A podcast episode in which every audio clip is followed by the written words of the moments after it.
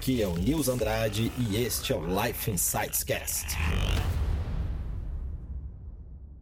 Marcos, eu queria perguntar é, como fazer para evitar que os revés do dia a dia façam a gente perder essa motivação a longo prazo? Porque, querendo ou não, às vezes é, esses coisas ruins fazem, parecem mai, maiores do que um objetivo que está muito distante. A recompensa de algo longe é muito mais difícil de se conseguir. Marcos, quando, quando você tem bem claro qual é a sua visão de 5 anos e você também lê essa visão de 5 anos com frequência, mantém essa visão de 5 anos viva para você, é, você vai perceber que seus obstáculos do dia a dia, essas pedras que aparecem no dia a dia, elas são pequenas.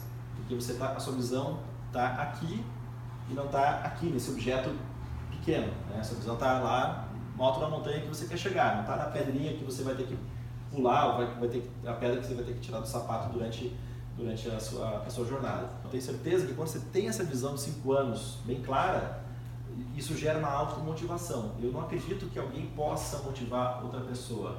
Ou seja, eu posso falar alguma coisa para você, você vai ficar empolgado.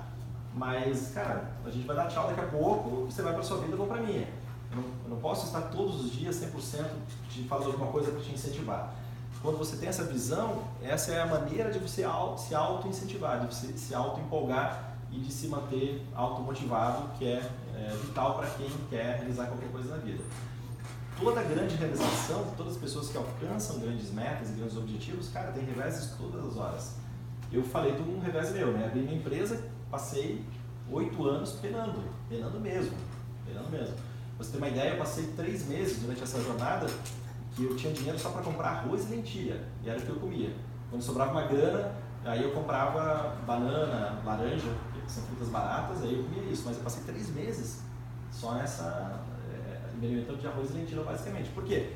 Porque eu estava passando por dificuldade, mas eu estava olhando lá onde eu queria chegar. Eu sabia que eu tinha que passar por aquilo, enfrentar, e a partir daí aquilo não era tão importante. Era claro, eu queria comer uma pizza, alguma coisa assim, queria, mas naquele momento não dava. Mas eu estava olhando lá para frente, pronto, hoje eu posso comer.